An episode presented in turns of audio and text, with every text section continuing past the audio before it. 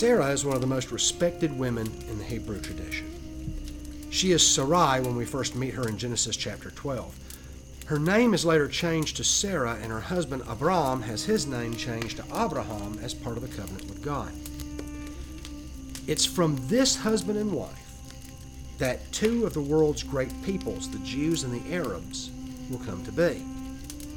In all of Judaism, only Moshe, Moses, is more revered. Among the biblical matriarchs, Sarah has attained legendary status in three of the world's religions Judaism, Islam, and Christianity. Yet, there is a curious event in the Bible where Sarah plots to have her husband banish and thereby murder her surrogate son and his mother, as Sarah has what seems to be a fit of irrational, murderous rage. Traditions are conflicting. Some have suggested that Sarah was a paranoid schizophrenic afraid of her slave and afraid of her son. Others have suggested that she just could not let go of her anger at Hagar, her slave, for showing her disrespect when Hagar got pregnant with Abraham's son.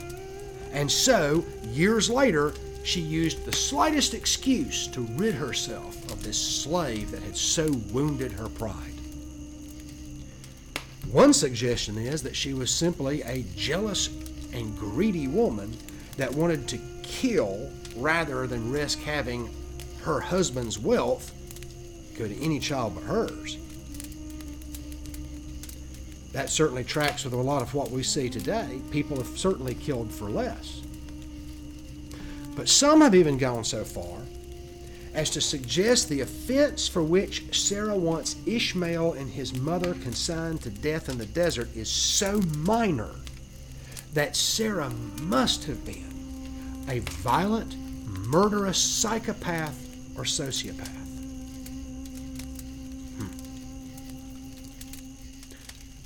But is there another possibility? Is it possible that Sarah saw something, something so profoundly disturbing and chilling, that her demand that the boy and his mother be turned out to die was fully justifiable? Welcome to Bible Heresies and Orthodoxies. I'm Dr. Mick Robison, your guide through the controversies, history, and debates surrounding the Bible. If you enjoy Bible Heresies and Orthodoxies, don't forget to hit that like button or subscribe, and please tell your friends about the podcast when we're dealing with with Abraham, you always have to kind of take a moment to pause because Abraham does some really interesting things. He, he, he passes his wife off as his sister several times. Um, his son Isaac does the same thing, and we'll talk about those episodes tonight. But we we learn some interesting things though uh, from the text. So tonight's episode, while it's going to be an SE episode, it's also going to have to be a little PG because we're going to have to deal with some serious issues tonight. You're you're going to have to decide if you want your kids to hear the episode because what we're going to hear about tonight are allegations of both incest and sexual abuse in the Bible. So decide whether or not you want your kids to hear this episode and continue listening probably when they're not around.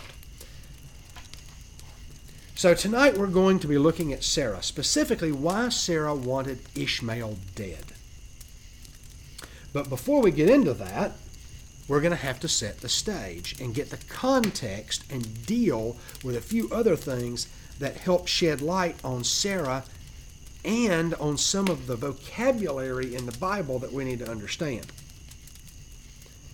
And as you know, if you've listened to this podcast before, I'm very big on context most issues that we run across in the Bible make a lot more sense if you understand the context. And tonight's going to be no exception to that rule. So, first, let's deal with who Sarah is.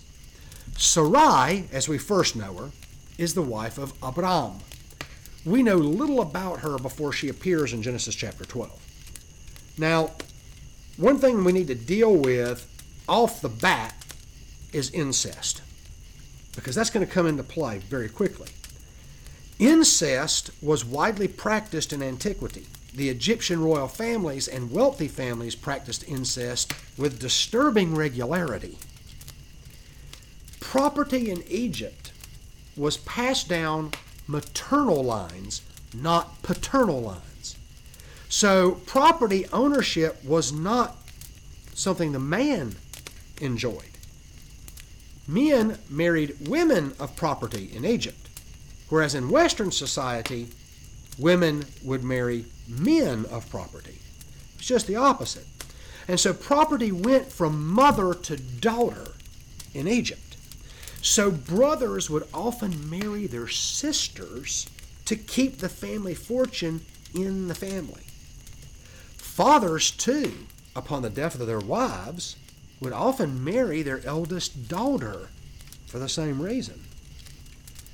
The pharaohs also married siblings because of their identification with the god and goddess Osiris and Isis, the sibling lovers of the Egyptian pantheon. It wasn't just the Egyptians that got into this whole incest thing, though. The Canaanites, the Canaanite god Baal, was married to his sister Anat. And so what we see is it's not until Levitical law is established under Moshe that incest is outright banned. Lot and his daughters produce Moab in incest. And this results in the Moabite people. And more about them in a later episode because there's some inter- interesting things about the Moabites. Uh, God did not like Moab. He even referred to Moab once as his wash basin. And we'll get into uh, a little bit about Moab because they, they come into play in several places in the Bible. And we'll also have interesting discussions about something called the lion men of Moab and what they actually were or might have been. But that'll be a later episode. But what's more interesting and disturbing is that Abram had apparently engaged in incest with Sarai. What? Well, apparently they had the same daddy. But before we get into the convoluted relationship there, we need to discuss why all of this is so shocking to people today. You see, it stems from a long tradition of sweeping things under the proverbial rug. Yeah. We need to take off the blinders for a bit and take in the scenery surrounding what we are not taught in church. And as strange as that may sound, there's a great deal to see when it comes to how the Bible gets taught. Not only is there steamy, disturbing, and downright bizarre stuff that goes on with the people of the Bible that shows them to be every bit as human as we are in the modern age, but frankly, characters of the Bible are less like your average Joe today and more like a, the cast of a Jerry Springer episode. So let's get the scenery set here. But to start, we don't need to delve into the scenery around Abram and Sarai, but the scenery first around the censorship of the Word of God. Yeah. Churches censor the Word of God. Now, I'm going to tell you you should go to church. I'm not saying that you should not. We all need to go to church and we all need to have that church community. And I highly encourage people to go to church. But you should read the Word of God for yourself, not take stock in what a minister tells you or what a Sunday school teacher tells you. And yes, I'm including myself in that too. Don't take my word for things. Check it out for yourself. Remember that great admonition receive the word with all openness of heart but search the scriptures daily to see if that thing be so. So let's talk about the Bible as a censored text. The Bible is filled with, frankly, lurid stories. It deals frankly, despite linguistic euphemisms in the Hebrew, with sex, murder, adultery, bastard children, abuse, and a whole host of sins that plague humanity. God is blunt. God, who created sex, has zero embarrassment about sex, but it's supposed to be done in a pure and righteous way. When people don't do it in the right way, or they do it with people they shouldn't be doing it with, God tends to deal with the situation rather bluntly. People, though, not so much. Just as an example, the prayer service in Judaism involves reading the Torah, which is the five books of Moses, and selected other scriptures from the Hebrew Bible. Now, Hebrew for Jews was and still is much like Latin is for Catholics. It's a lot of wah wah wah wah wah wah wah wah wah wah wah wah like the teachers in the in the Peanuts, you know, the Charlie Brown cartoons. The scriptures needed to be translated into a language the congregation could understand. Now, in the Jewish tradition, the Torah is read out aloud to the congregation, word by word, in a cycle that lasts one year and then starts over. But long ago, the priests and rabbis set down very strict rules that were expressly designed to prevent their congregations from hearing certain passages. Does that come as a shock to you? Don't say anything yet. You're going to find out in a little bit Christians are just as bad. One way that the, that the Hebrew scholars and rabbis would sort of conceal things was to read a passage in the Hebrew which the congregation really couldn't understand, but not read certain parts of it in the common language. Among those forbidden stories treated this way is the story of the seduction of Jacob's concubine Bilhah by his son Reuben. You see, according to tradition, when someone lies with the concubine of a king, they're establishing themselves in the king's bed, and it's a show, it's a way to show that he's taken the throne. And so when Reuben seduces his father's concubine, some traditions view that as an attempt by Reuben to supplant Jacob, Jacob. Well, whatever the motivation of Reuben, he's not punished for it outright. It takes a little while. And what you find is is that if you read Genesis chapter 35 and chapter 49, you see what happens and you see that Jacob then cuts Reuben out of the will. A similar and much more blatant use of sex with concubines is found in 2 Kingdoms or 2 Samuel chapter 16, specifically verse 22. Set the stage there. Absalom, son of David, is, well, he's a bit of a bad boy. And he is in revolt. And he actually drives his father out of Jerusalem. And what happens is, is David takes his house out of Jerusalem but he leaves some of his concubines behind to take care of the palace, not thinking that his son would do anything. Well, then in verse 22, what we find out is as Absalom goes up to the roof of the palace and spreads out a tent. And what it says is this And they spread out a tent for Absalom on the roof. And Absalom went to his father's concubines before the eyes of all Israel. Now, let me explain what that meant. Oh, he put up a tent, and people saw the concubines go in, and then they see Absalom go in, and so everybody kind of knows what's happening. No, that's not what it meant. What it meant was is they put what we would what, what we might call a uh, a canopy. It's basically a tent either without walls or with the walls of the tent drawn back.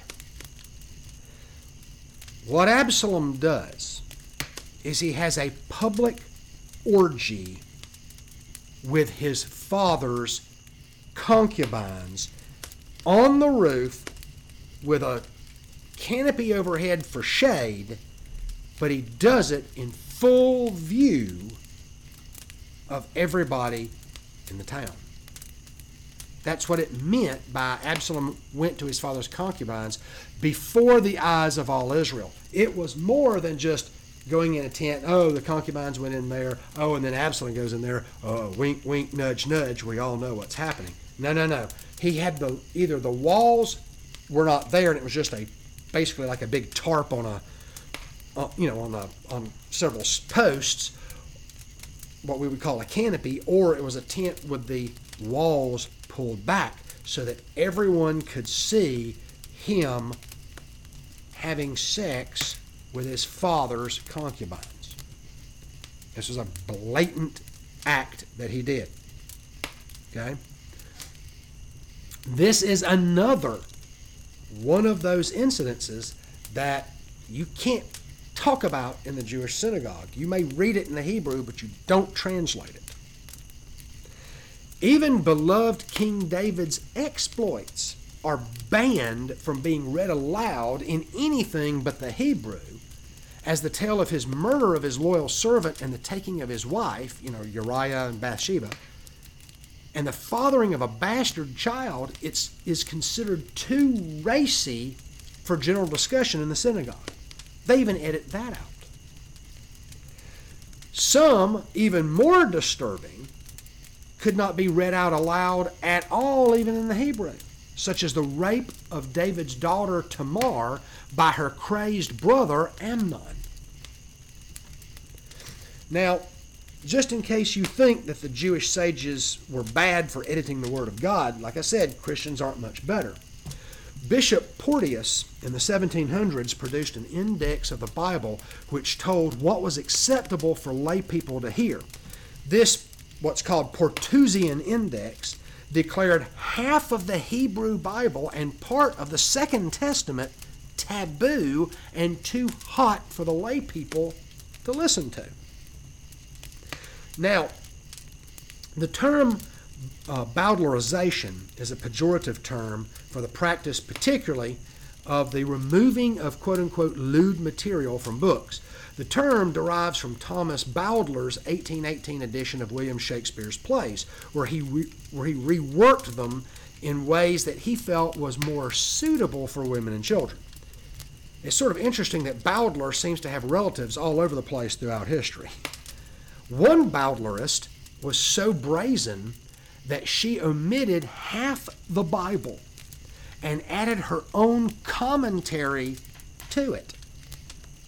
I guess she had a lot to say because in the late 1700s in America, Mrs.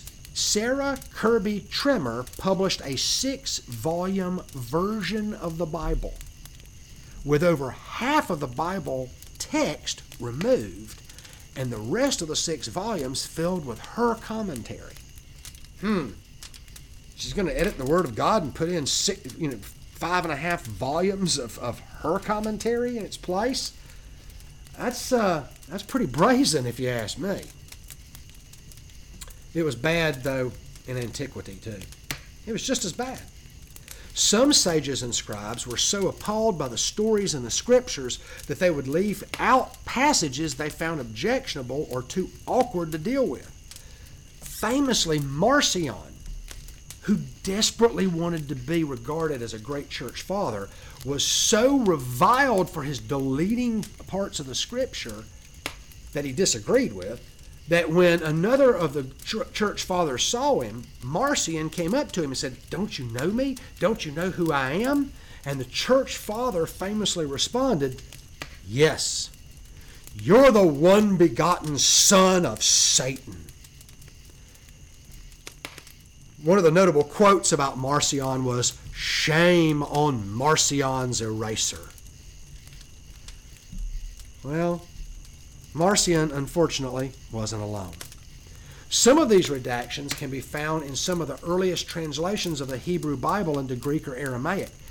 The translators that worked on the Aramaic version of the scriptures seem to think it completely acceptable to sort of, as we would say today, tweak the word of God when it came to the father in law or bridegroom of blood incident we find in Exodus 4 24 through 26. Still, others totally omit those three problematic verses from their translations altogether. I did a whole episode on that, a three hour episode on it, and people just cut it out. In fact, get your antacids ready because this is going to give you heartburn. One rewritten version of the biblical narrative that is a stark attempt to omit any unpleasantness actually makes it into the modern version of the scriptures today. The books of Chronicles completely whitewash the story of King David expunging most of his excesses and crimes, whereas Samuel, or the books of Samuel, because remember in the, in the Dead Sea Scrolls, it's the two books of Samuel are, are one book, also referred to as the first and second books of kingdoms in the Septuagint, right? First kingdoms and second kingdoms. They're pretty brutally honest about David, his sins, and his failings.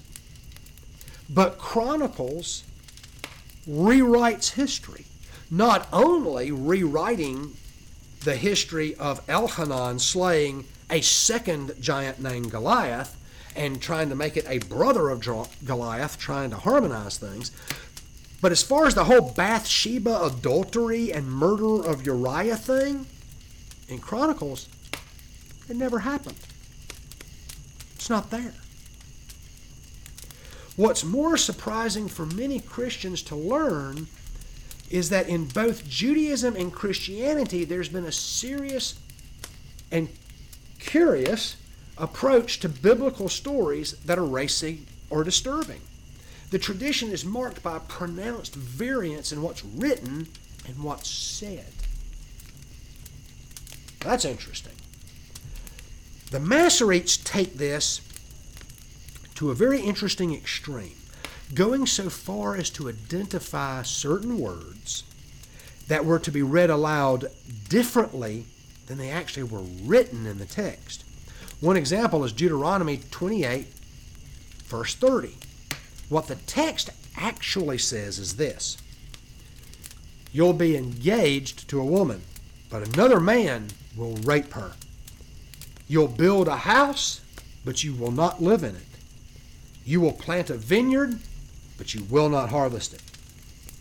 The Hebrew clearly uses the word for ravish or rape, but the Masoretes had instructions that when read, the word that should be used was the word for recline. And in fact, you'll even find that in some modern English translations today it will say, You'll be engaged to a woman, but another man will recline her. Well, that's not what the Hebrew says. It actually uses the word for rape. Translators also use their own agendas to edit the Word of God. We actually discussed in the Bridegroom of Blood incident, translators added the name of Moses to the narrative of the angel or God trying to kill someone in Moshe's party.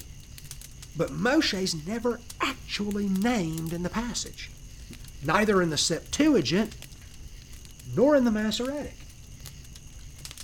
As I mentioned before, Chronicles tries to harmonize the accounts of First Kingdoms and Second Kingdoms, or First Samuel and Second Samuel, by changing the name of, Goli- of the Goliath slain by Elhanan to Lahmi. And by the way, if you don't know where that name came from, it comes from a demonym. What's a demonym?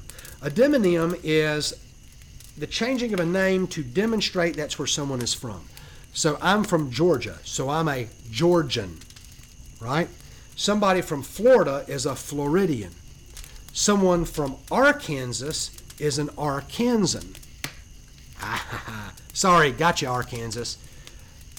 I always give I always give Arkansas a little a, a little trouble for that because they say, well, the name of our state is Arkansas. Really? Well, what do you call someone from there? Do you call them an Arkansasan? No, it's an Arkansan. Well, an Arkansan is from Arkansas. There you go. But but anyway, that's sorry. I got to pick on Arkansas a little bit. But that's that's a demonym. Okay.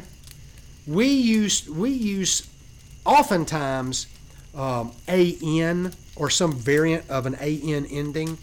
Um, you know, Arkansan. Um, Missis, you know, sometimes it's an IAN, like Mississippi becomes Mississippian, Georgian becomes Georgian, Alabama becomes Alabamian, Florida becomes Florid, you know, Floridian. Although I like to call them Floridans just to mess with their heads a little bit. But that's how we form it. In Hebrew, a demonym uses the suffix lami. Well, Elhanan was a Bethlehemite. By the way, that's the other way we make a, a, a demonym in English. Sometimes we'll use the suffix "ite" or might, or, or sometimes even emite. So we don't say Bethlehemin, although that would be acceptable in English. We say Bethlehemite. That's another way of making the demonym. But in Hebrew, a Bethlehemite is Bet Halami. So what's interesting is, is the author of Chronicles harmonizes the accounts of First and Second Kingdoms or First and Second Samuel by taking the fact that Elhanan was a Bet Halami and uses that suffix to rename Goliath 2.0 as Lahmi. Some argue, moving on, some argue that one of the grossest translation deceptions comes from Ruth. By the way, Moabite, there's an instance where we get a Moabite involved. uh, when she goes in to uncover the feet of Boaz, some contend that this doesn't mean feet because, as we talked about in one of the episodes, uh, mainly the Bridegroom of Blood episode, feet sometimes is a euphemism for genitals. And so one interpretation is that when she goes in to uncover the feet of Boaz, she's actually uncovering his penis. Others interpret that as literally meaning his feet. Some, however, point to genitals as being the proper way to view the Ruth story because of a Hebrew euphemism that's also used in Ruth chapter 3 verse 9. In chapter 3 verse 9 it says, "And he said, "Who are you?" And she said, I am your handmaid Ruth, and you shall spread your skirt over your handmaid, for you are a, a kinsman redeemer. Well, for a man to spread his skirt over a woman had two meanings in the Hebrew. One, it meant to offer protection, which is the more innocent meaning. The other meant to get on top, to have sex with her in what we call today the missionary position where the man is on top. And so his skirt is spread over her, meaning his belly, essentially, is over her. So Ruth may have been saying she's willing for him to get on top of her and have sex. That's one interpretation. Well, these kinds of passages, when people see these interpretations, it leads to a lot of censorship. And censorship has been so strong at times that during several periods in history, the, the Song of Songs or Song of Solomon has actually come very close to being booted from the canon repeatedly. Not just once, not just twice, but multiple times. There has been very strong debate on getting the Song of Solomon or Song of Songs out because of its blatant sexual overtones. It's not even undertones. There's no undertone there. There's no under there at all. It's overtones. And it is a blatant sexual love poem to a woman. So people have fought about the Song of Solomon so much that one of the ways that the church tried to whitewash this is to claim it's a metaphor for God's love of Israel. But others argue that that's heresy, as it would clearly indicate God's love for Israel is sexual because it's blatant sexual imagery. And most people, I think, can agree that God having a sexual love for Israel is just just plain wrong. It just sounds plain wrong in most Christians and Jews' eyes. So sometimes you see that censorship winds up leading to more problems than it solves, right? But censoriousness is an issue. The Bible tells things, well, rather bluntly and as they were. And sometimes the Bible is downright graphic if you understand the language and the fact that God says this happened and the authors of the Bible taking the divine word of God, but they use euphemisms in their culture to get what, what God says across. And if you understand that, then you can see how the Bible actually tends to be rather graphic at times. So we need to look at the scripture and see what it says, not what others say it says. And that's one reason in this podcast I like to present the multiple views, and I'll do the same thing here. You choose what you want to believe. I'll, unless something just absolutely doesn't make sense, I'm not going to try to to take sides. But one thing that we can't argue with is that incest becomes an issue with Abram and Sarai and it needs to be examined. So, what's this whole sister thing? Is Sarai Abram's sister or his wife? Or is she both? Well, no less than three times we see wives passed off as sisters in Genesis. Abram does it twice, once in Egypt and once in Gerar, which we can consider part of Philistia, land of the Philistines, Gerar. In the same area involving the same king, interestingly, Abram's son Isaac does the same thing, passing his wife Rebekah off as his sister. Okay, so what's all this about? Well, in Genesis 12, we get the story of Abram going to Egypt and fearing that he'll be killed because his wife is apparently, as they would say in Britain, rather dishy. Right? She's, she's apparently rather fetching. And he's worried that his wife is going to wind up getting him killed because she's a hot mama. And his wife does, in fact, catch the eye of Pharaoh. So he passes her off as his sister. And in Genesis 20, the same thing happens in Gerar with King Abimelech.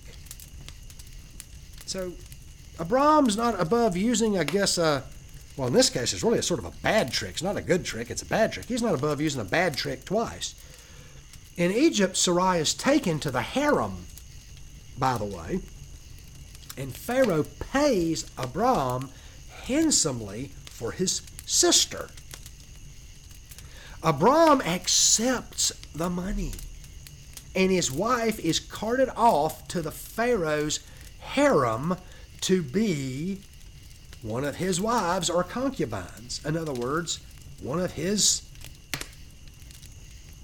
sex objects. Let's just be honest what, what a harem was. And God has to step in, and God's actually this is the this is by the way a little bit of a foreshadowing of what's going to happen later to Egypt.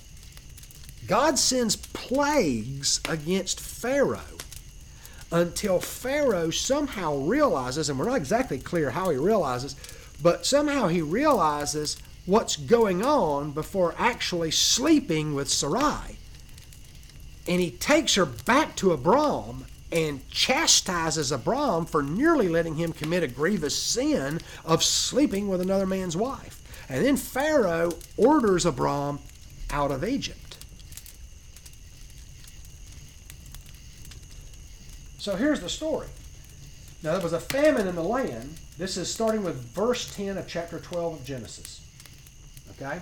Now there was a famine in the land, and Abram went down to Egypt to dwell there, for the famine was severe in the land. So it came to pass that when he was close to entering Egypt, that he said to Sarai his wife, Indeed, I know you are beautiful.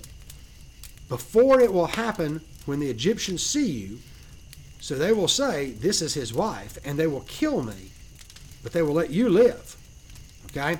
So he's setting that up. He's saying, uh, You're beautiful. You're a hot mama, and the Egyptians are going to want you, and they're going to kill me to get you. So I'm going to skip down a little bit. And he, he catches the eye of Pharaoh. She, or she catches the eye of Pharaoh. And Pharaoh, it talks about in verse 15, the princes of Pharaoh also saw her and, and commended her to Pharaoh. Then the woman, Sarai, was taken to Pharaoh's house. Now, he, meaning Pharaoh, treated Abram well for her sake and gave him sheep, oxen, donkeys, male and female servants, mules and camels. But the Lord, the Lord plagued Pharaoh and his house with great plagues because of Sarai, Abram's wife. So Pharaoh called Abram and said, What is this you have done to me? Why did you not tell me she was your wife? Why did you say, She is my sister? I might have taken her as my wife. Now, therefore, here is your wife. Take her and go your way. So Pharaoh commanded his men concerning Abraham, Abram that they send him away with his wife and all he had. So that's what happens in Egypt. So we don't quite know how Pharaoh knows the plagues are connected with Sarai, but he figures it out and he gets mad at Abram and, and throws him out of Egypt because of this deception. The story is similar with Abimelech. Though God doesn't unleash plagues against Abimelech, instead, God actually comes to Abimelech in a dream and bluntly tells him that if he does this, he's a dead man. So here's chapter 20 of Genesis, and I'm going to start in verse 4. Now, Abimelech has been told that this is Abram's sister, and Abimelech's, of course, done the same thing as the as the Egyptian Pharaoh, and he's he's taken Sarai to be one of his wives. And in verse 4, we pick it up. Now Abimelech had not come near her, and he said, O Lord, will you destroy an ignorant and, and just nation? Okay, well, let me, let me back up. Because it says in verse 3 But God came to Abimelech in a dream by night and said to him, Indeed, you are a dead man because of the woman you have taken, for she is a man's wife. And then Abimelech starts praying to the Lord, you know, will you destroy me and, and you know, because of my ignorance and destroy my nation because I was ignorant? And what God says is kind of interesting because Abimelech goes on to say, Did he not say she's my sister? And did he not say, or, and did she not say to me, He is my brother? I did this thing with a clean heart, or a pure heart, as some translations say and righteous hands. And then God acknowledges that. He says, And God said to him in a dream, Yes, I know you did this with a clean heart, and I spared you that you might not sin against me. Therefore, I did not allow you to touch her. Now, therefore, restore the man's wife, for he is a prophet. And if he will pray for you, you shall live. But if you do not return her, rest assured you shall die, and you and all who are yours. So, God says, Well, I didn't let you touch her because I know you did this ignorantly, and I know you did this with a, with a pure heart, but you still you still done wrong. And it's interesting that he, he tells Abimelech, You still done wrong, and Abram has to pray for you when it's Abram that's the, the one that has deceived. And I'll be honest with you, there's been a lot of speculation on this. And nobody's got a really good answer for this. Abram's the one who seems to deceive, but Abimelech's the one that gets the tongue lashing by God. Well, there's something that's interesting that comes up. And we're going to see that, well, maybe he didn't really deceive Abimelech. Because what, let's go on and read and see what he says. Abimelech goes to him and says to Abraham, What possessed you to do this? And in verse 11, Abraham replied, Because I thought surely the worship of God is not in this place, and they will kill me on account of my wife. But indeed, truly, she is my sister. She is the daughter of my father, but not of my mother, and she became my wife. So that's interesting. So what we see is that Abram is the half brother of Sarai. That's interesting. Scholars and sermonizers have worked well into the night, again and again, to try to come up with some kind of plausible sounding arguments to deal with these issues with Abram. On the one hand, it makes Abram sound yella, as we say in the South. He sounds like a total coward in these instances. Many find the com- conduct of Abram and later Isaac to be puzzling at the least and offensively disturbing at worst. Speculations range from Abram being an abject coward to adoption of Sarai by his father upon their marriage, making them married and adoptive siblings. That's not so weird as this, you know, was a tradition in some countries that, you know, the in-law is adopted by the father as a son or daughter as, you know, a way of, of blessing the union. It's largely ceremonial adoption, but in antiquity, this also led, you know, led to certain legal rights and, ha- and had some sort of legal weight. So, in this view, Abram is the brother of Sarai through adoption of Sarai by his father, and he's husband to Sarai through normal marriage. So, that's one view. Detractors of this view point out that Abram specifically tells Abimelech that Sarai is the daughter of my father but not my mother.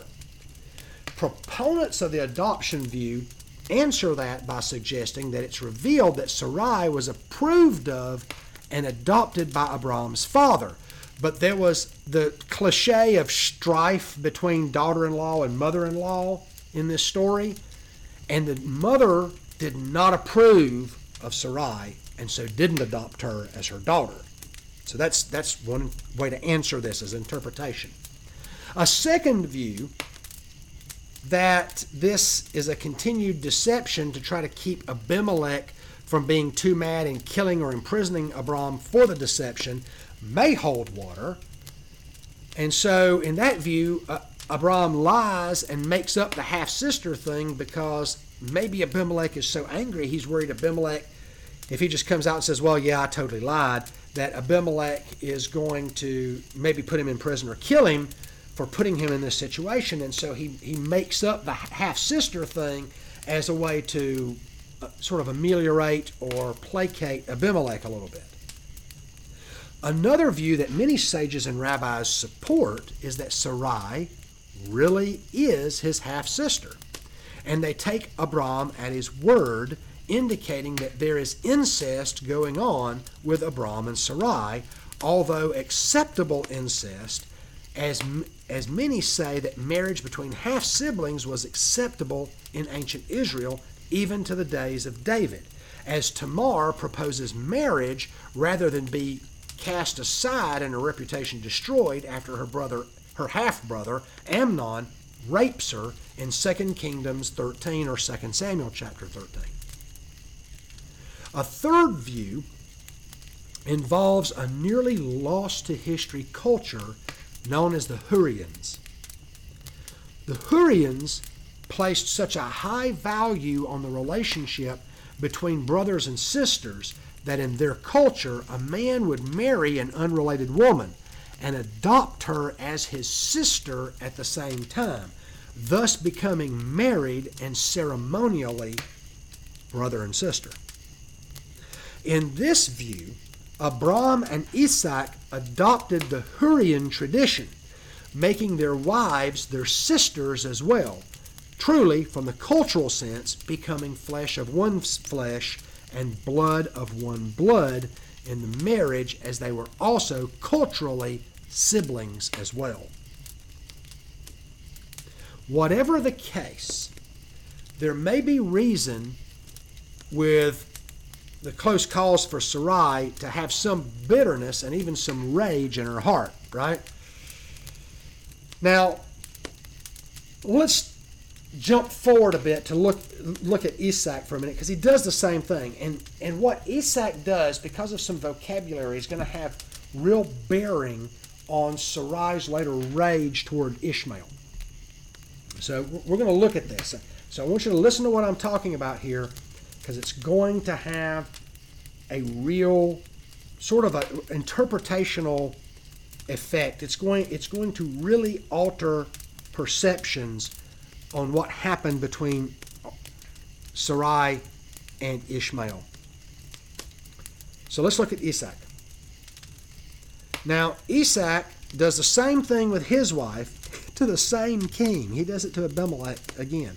Apparently, Abimelech lived for quite a while. We're going to look at verse 6, and this is chapter 26 of Genesis. Once again, we see Abram's sort of play played out, like father, like son. Isaac does the same thing as dad does. I'm not going to belabor that, but what happens this time is Abimelech sees Isaac and Rebekah doing something. This is verse 8 of chapter 26. Now it came to pass, when he had been there a long time, that Abimelech, king of Gerar, looked through a window and saw Isaac, and one translation says showering endearment to Rebekah, his wife. The other says, other, another translation says playing with his wife. Another says sporting with his wife. Then Abimelech called Isaac and said, Quite obviously, she is your wife. So how would you say she is my sister? Okay? So whatever Isaac is doing with Rebecca is something that sister and brother wouldn't be doing. All right? It's something that's done with a husband and wife. Now, the word that's used there in the Hebrew is tasahak. Now, tasahak is an interesting word in the Hebrew. It has literal meanings and figurative meanings. It can mean to jest, it can mean to sport, play, toy with. It can mean to mock, there's debate over this because the mocking that some people say Tasahak referred to was imitation. So you scratch your face, somebody scratches their face. You scratch your nose, they scratch their nose.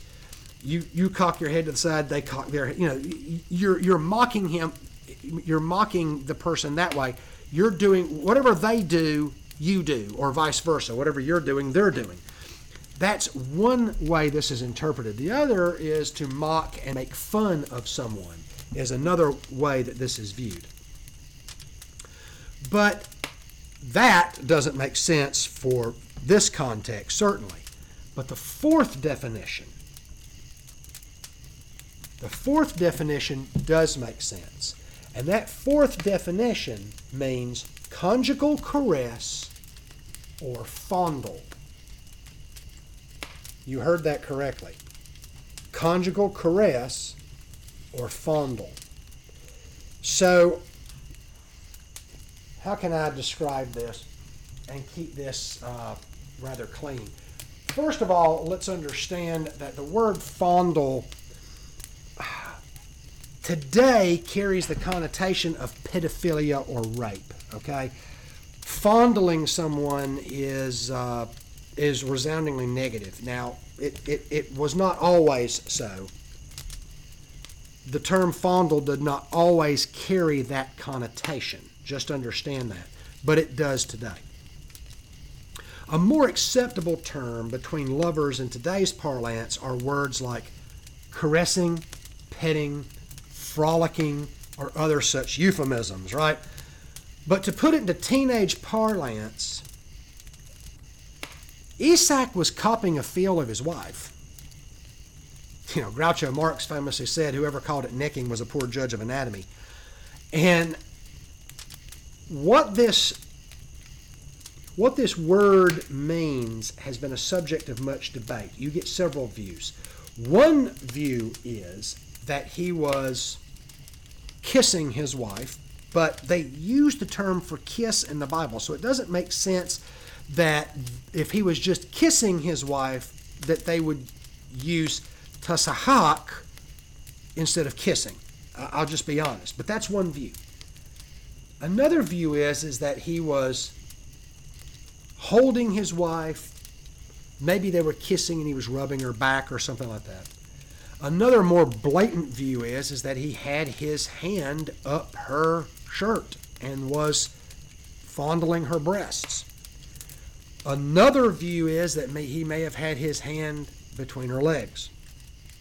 Whatever the case, what they are doing is clearly something sexual because it clues Abimelech in immediately that these are husband and wife, not brother and sister.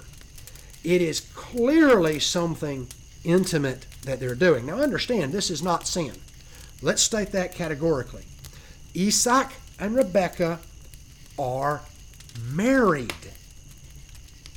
This is just a little sex play between married lovers. Understand, this is not sinful. It's not dirty. It's not wrong, other than the fact that maybe they were doing it with, you know, in view of the window of Abimelech, but we don't know how that was. They may have been hidden somewhere on the on the roof of a building, and Abimelech was in, a hot, you know in the palace and looked out of his window and could see right down. We don't know. You know, maybe it was a Bathsheba and David sort of situation there. Uh, you know, being able to view. We don't know. Um, I would like to think that Isaac and Rebecca were trying to be discreet, but just failed miserably at it but we don't know. We do know that they were able to be seen by Abimelech through the window. But it's obviously some heavy petting that's going on here because it tips Abimelech off immediately. Okay? So, Isaac and Rebecca got frisky, another acceptable term to use instead of fondling or groping today, between lovers at least. So, what does this have to do with the whole thing about Sarah's rage? Strangely, it's got everything to do with it. Rather, the word that's used has everything to do with the reason Sarai wants Ishmael dead. Now let's look at Sarai. Now Sarah, and see why there was a problem with Ishmael. There's two levels of problem here. The first can be found back when she's still Sarai in chapter 16. Sarai is barren and has an Egyptian servant girl which she gives to Abram, saying that he should bed her so they can have children. Now, this is a complicated issue, and it's one where Abram listens to his wife and takes Hagar as concubine, but it becomes obvious that this is not a union blessed or even really liked by God. But the first problem for Sarai that shows up is that once she gets pregnant, Hagar herself becomes a problem. But what's interesting is that there are two different accounts of what the issue is. Chapter 16, Genesis chapter 16, verse 1. And Sarai, Abraham's wife, did not bear to him, and to her belonged a female slave, an Egyptian, and her name was Hagar, or Hagar. And Sarai said to Abram, See, now Jehovah has kept me from bearing. Go in now to my slave girl. Perhaps I may be built up from her. And Abram listened to the voice of Sarai. And Sarai, Abram's wife, took her slave girl, Hagar the Egyptian, and gave her to her husband Abram to be his wife after Abram had lived ten years in the land of Canaan. All right, verse 4. And he went into Hagar, and she conceived, and she saw that she had conceived. and her mistress was despised in her eyes. And Sarai said to Abram, My injury be upon you. I gave my slave girl into your bosom, and she saw that she had conceived, and I was despised in her eyes. Let Jehovah judge between me and you. But Abram said to Sarai, See, your slave girl is in your hand. Do to her what is good in your eyes. And Sarai dealt harshly with her, and she fled from before her. And the angel of Jehovah found her by a well of water in the wilderness, by the well in the way of Shur. And he said, Hagar, Sarai's slave girl, where did you come from? And where do you go? And she said, I am fleeing from the face of my mistress Sarai. And the angel of Jehovah said to her, Return to your mistress and submit yourself under her hand. And the angel of Jehovah said to her, I will exceedingly multiply your seed, so that it shall not be numbered for multitude. And the angel of Jehovah said to her, Behold, you are with child, and shall bear a son, and you shall call his name Ishmael, because Jehovah has attended to your affliction.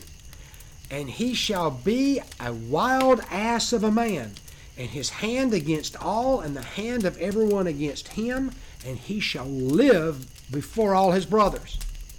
And she called the name of Jehovah, the one speaking to her, You, a God of vision. For she said, Even here I have looked after the one seeing me. Okay. That was Masoretic text. Here's Septuagint. Now Sarah, Abram's wife, was not giving birth for him. She, however, had an Egyptian slave girl whose name was Hagar. And Sarah said to Abram, See, the Lord has shut me off from giving birth. So go into my slave girl in order that you may beget children by her. And Abram listened to the voice of Sarah. And after ten years of, of Abram's living in the land of Canaan, Sarah, Abram's wife, took Hagar the Egyptian, her own slave girl, and gave her to her husband Abram as a wife for him. And he went into Hagar, and she conceived.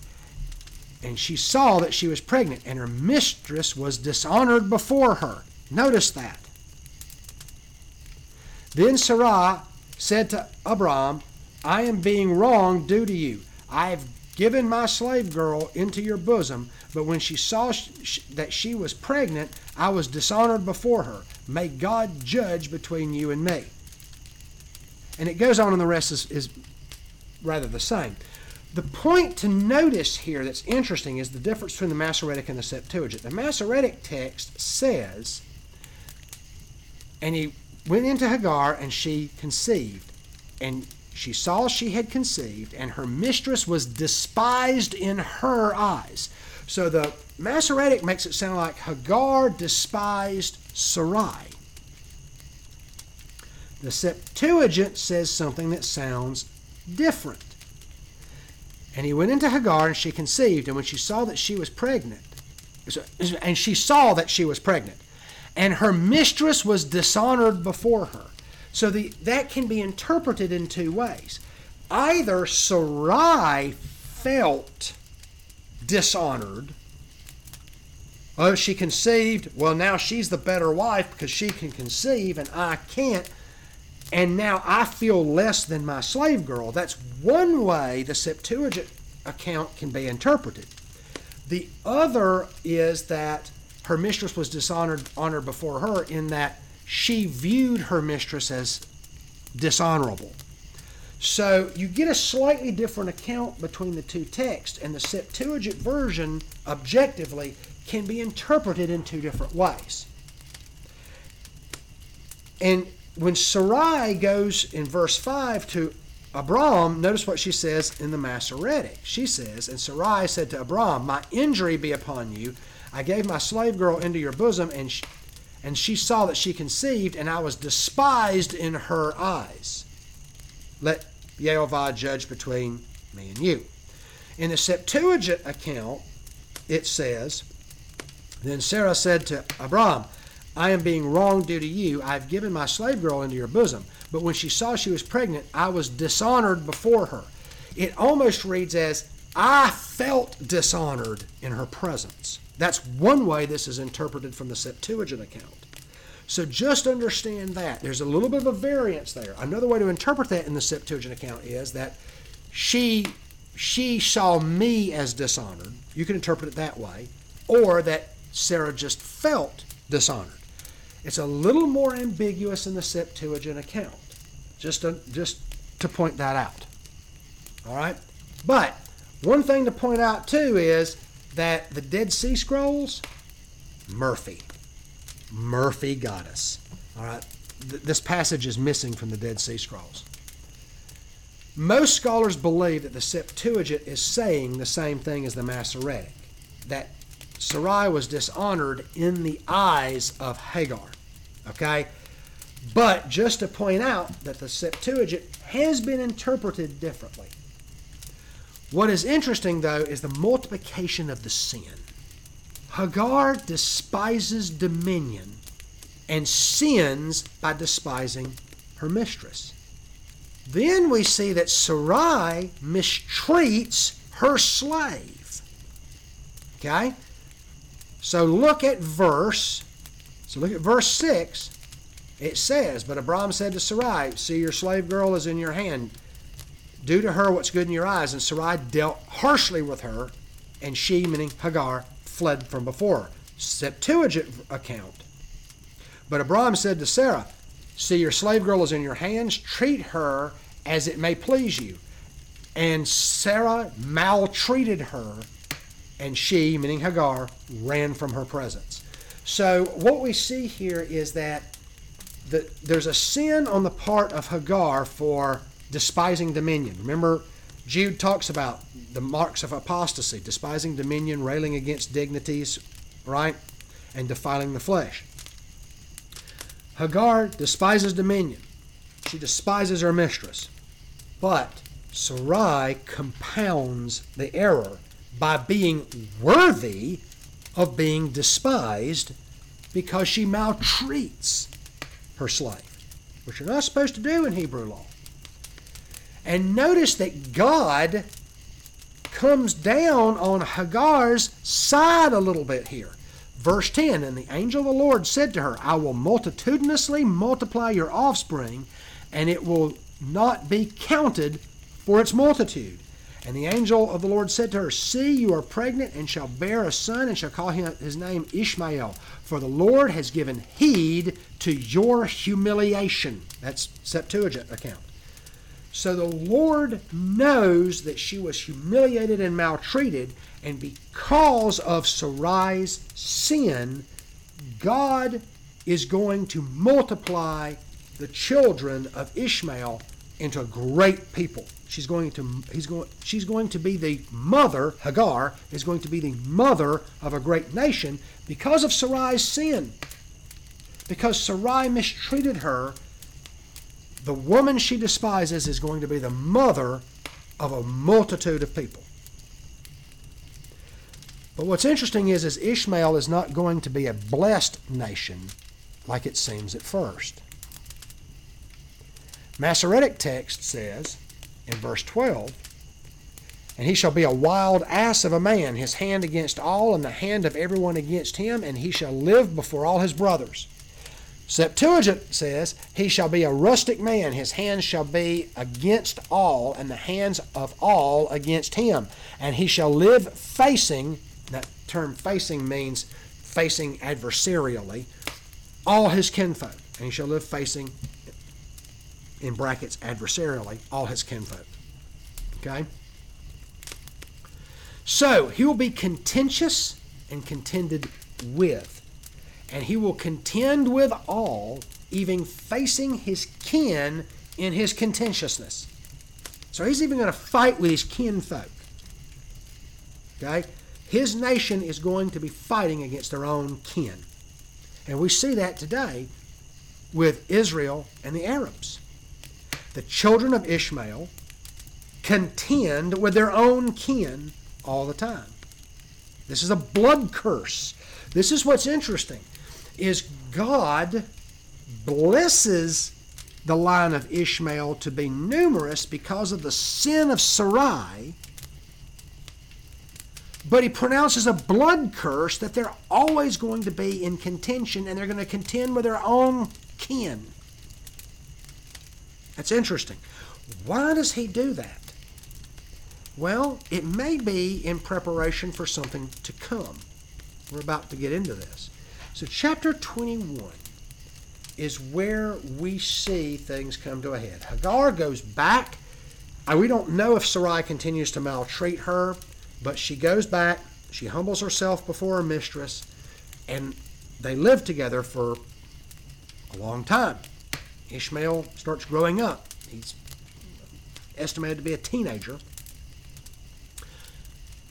God comes to see Abram, or the angel of the Lord comes to see Abram. We get the prophecy of the coming of Isaac. We get later Isaac is born. Isaac uh, is almost sacrificed. You know, a little bit later, but right now we're seeing that Isaac has been born, and we're going to see something happen. Uh, so just to recap that chronology, we get Sarai giving Hagar to Abram. She conceives. Sarai mistreats her. She flees. The angel sends her back and gives her the prophecy that your son is going to be a great many people because you were mistreated by Sarai. But he's going to be a wild man. He's going to be contentious and he's even going to contend with his own kin. Okay?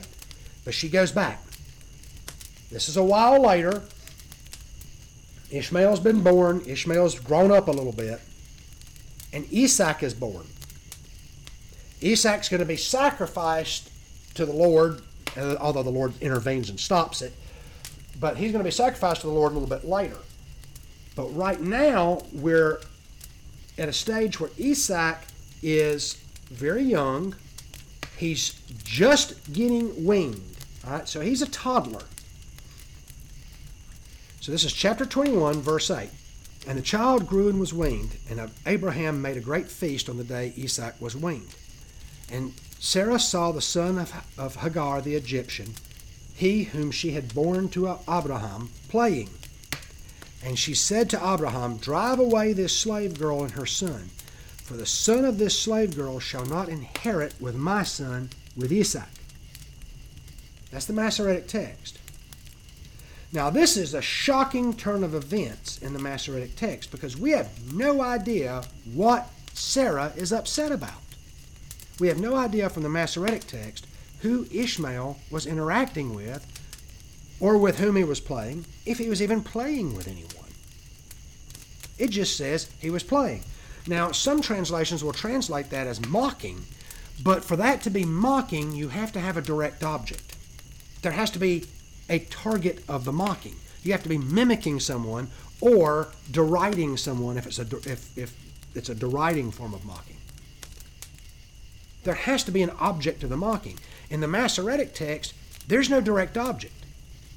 And most scholars will agree that mocking is not the right translation. That is a mistranslation. Some will say it should be translated as sporting or playing.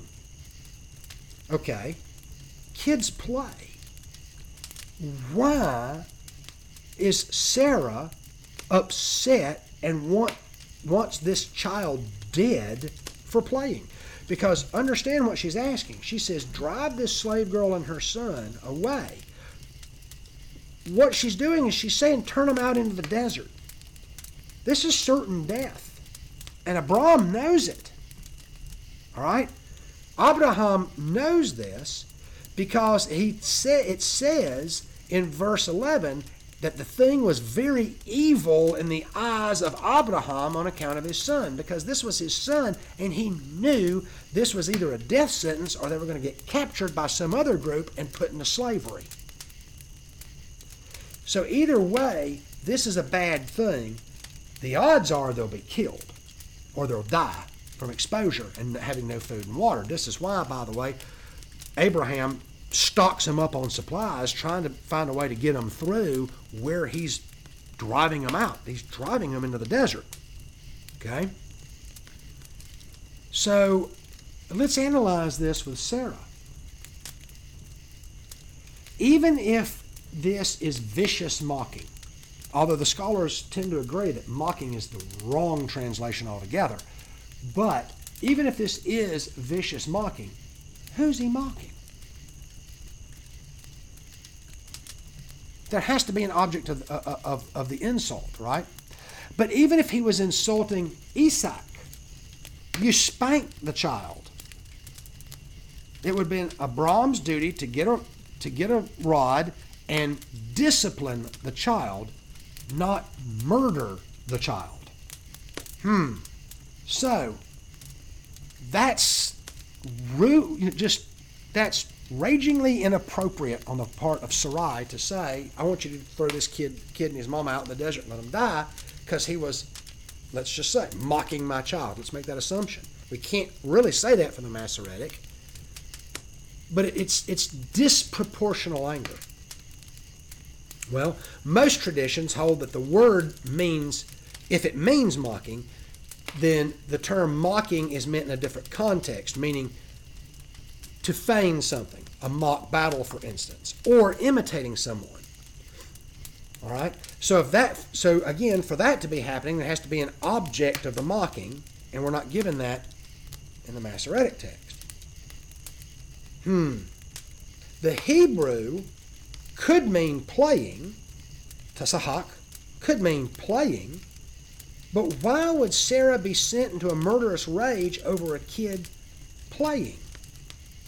It must be said that the lack of an object or person with which Ishmael is interacting is very, very strange. And what we now know is that there are four words which appear in the more ancient texts that were dropped from the Masoretic. The Septuagint makes things more plain. Verse 8 And the child grew and was weaned. And Abram made a great feast the day his son Isaac was weaned. And Sarah, having seen the son of Agar the Egyptian, who was born to Abram, playing with her son Isaac, then she said to Abram, Cast out this bondwoman and her son, for the son of this bondwoman shall not inherit with my son Isaac. Okay, so we now know from the Septuagint account, the older account, that Ishmael was interacting with Isaac. Even if he were mocking in a mean way his little brother, it's strange to think that this had sent Sarah into a murderous rage so that she would demand they be turned out to be food for the vultures or taken into slavery and despoiled by some strangers in the wild. What's of note, again, is that the word that's translated as playing, sporting, or mocking is actually the Hebrew word tasahak. The same word used to describe what Isaac and Rebekah were doing that tipped off Abimelech that this was his wife and not his sister. It's the same word that can mean groping or fondling. Thus, if we use that definition so that it's consistent with the next time the word appears, we get this translation of the text. And the child grew and was weaned and Abram made a great feast the day his son Isaac was weaned. And Sarah, having seen the son of Agar the Egyptian, who was born to Abram, fondling Isaac her son. Then she said to Abram, Cast out this bondwoman and her son, for the son of this bondwoman shall not inherit with my son Isaac. Note that the next few verses God comes down on Sarah's side. Sarah intends for them to go out and die. But God does not go that far for the sake of, Abraham. But he allows the boy to live and keeps his promise to Hagar to make Ishmael a great nation, but one that will contend with everyone else. Here's verse 11. And the thing was very evil in the eyes of Abraham on account of his son. And God said to Abraham, Let it not be evil in your eyes because of the boy and on account of your slave girl. All that Sarah says to you, listen to her voice, for in Isaac your seed shall be called. And also I will make a nation of the son of the slave girl, for he is your seed. So, God says, send him away, send him out in the desert. But I'm going to make a great nation of him because he's your son. But God comes down on the side of Sarah. So, admittedly, this is disturbing. But in this view, that what was happening was that Ishmael was engaging in sexual abuse of his younger brother Isaac. This view makes more sense as to why Sarah flies into a rage and wants them banished into the wilds where they'll most likely die. Some suggest a continued grudge from earlier, as I mentioned before, that Sarah just never could get over Hagar, you know, being disrespectful to her. And maybe she had brooded on it for years and seeing some interaction that she just didn't like that maybe wasn't improper uh, in a sexual way, but maybe making fun of it uh, of of Isaac that gave her the excuse to unleash her pent up grudge.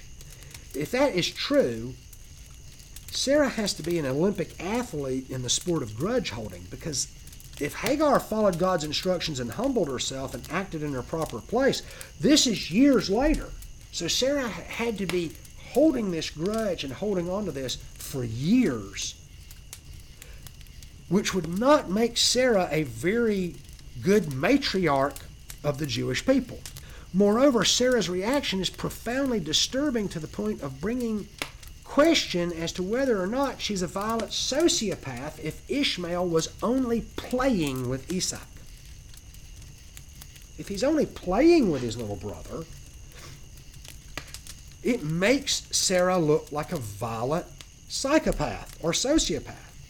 And Abraham understands too that this banishment is a death sentence. And we're told that Abraham views this banishment as something evil until God tells him to go ahead and do it and that he'll spare the child and his mother. It should be noted also that some scholars point out that only the Septuagint and the Latin Vulgate by the way, and I should have mentioned that, that the Latin Vulgate also retains that extra tidbit of the direct object there, that it was Ishmael doing something with Isaac. All right? The Septuagint and the Latin Vulgate retain the four words that were omitted from the Masoretic text. Some even suggest that the Masoretes were covering up the unpleasantness by omitting the fact that this was an interaction between Ishmael and Isaac. Some Jewish scholars have found the notion that there might be an incestuous child molestation going on so distasteful that they made up stories to explain it, resembling the story of William Tell shooting the apple off his own son's head, right? They contend uh, in that tradition that Ishmael would shoot at Isaac and then claim to only be jesting, and this sends Sarah into a justifiable rage as she is concerned that Ishmael will one day kill his brother. But this is nowhere to be found in the text. Just to note, it's just a midrash kind of explanation that the Jewish scholars came up with. Even when the scholars concede that mocking is not a justifiable translation of the Hebrew, they'll not consider anything but the most innocent of alternatives that then must lead us to the conclusion that Sarah is a violent, unhinged, avaricious psychopath willing to murder a woman and a child to get what she wants, and more than willing to manipulate her husband into being the heavy for the murder. So, if this is innocent play, this is the conclusion we have to draw about Sarah. Whatever the truth is, it must be said that if Sarah is not a murderous psychopath or psychotically paranoid schizophrenic type, then it's plain that Ishmael is doing more than simply mocking or playing with his brother. He is doing something, taking a liberty that Sarah finds too shocking and repulsive to tolerate. So, once again, this is one of those episodes that we see in the Bible where you take the various traditions and you see that there may just be deeper meaning to the text than most people realize. So, what's the right answer? Was Ishmael taunting his, his toddler brother, and she found that so distasteful she wanted them to be sent out into the desert to die? Was he just playing with him, and she's a psychopath? Was he shooting arrows or hurling javelins toward his brother, and she's worried that he's going to kill his brother, and justifiably at that point wants him gone? Or was there something darker, something sinister? Unfortunately, I don't think we'll ever know. The rest of the text is rather silent on it, and we have to leave it to speculation. But it's one that bears consideration. I hope, I hope you've enjoyed this episode of Bible Heresies and Orthodoxies. I'm Dr. Mick Robison. May the peace of Yeshua go with you. May he make his face to shine upon you. May the Lord bless and keep you. And may the Lord God bless you and give you peace. Until next time, good night.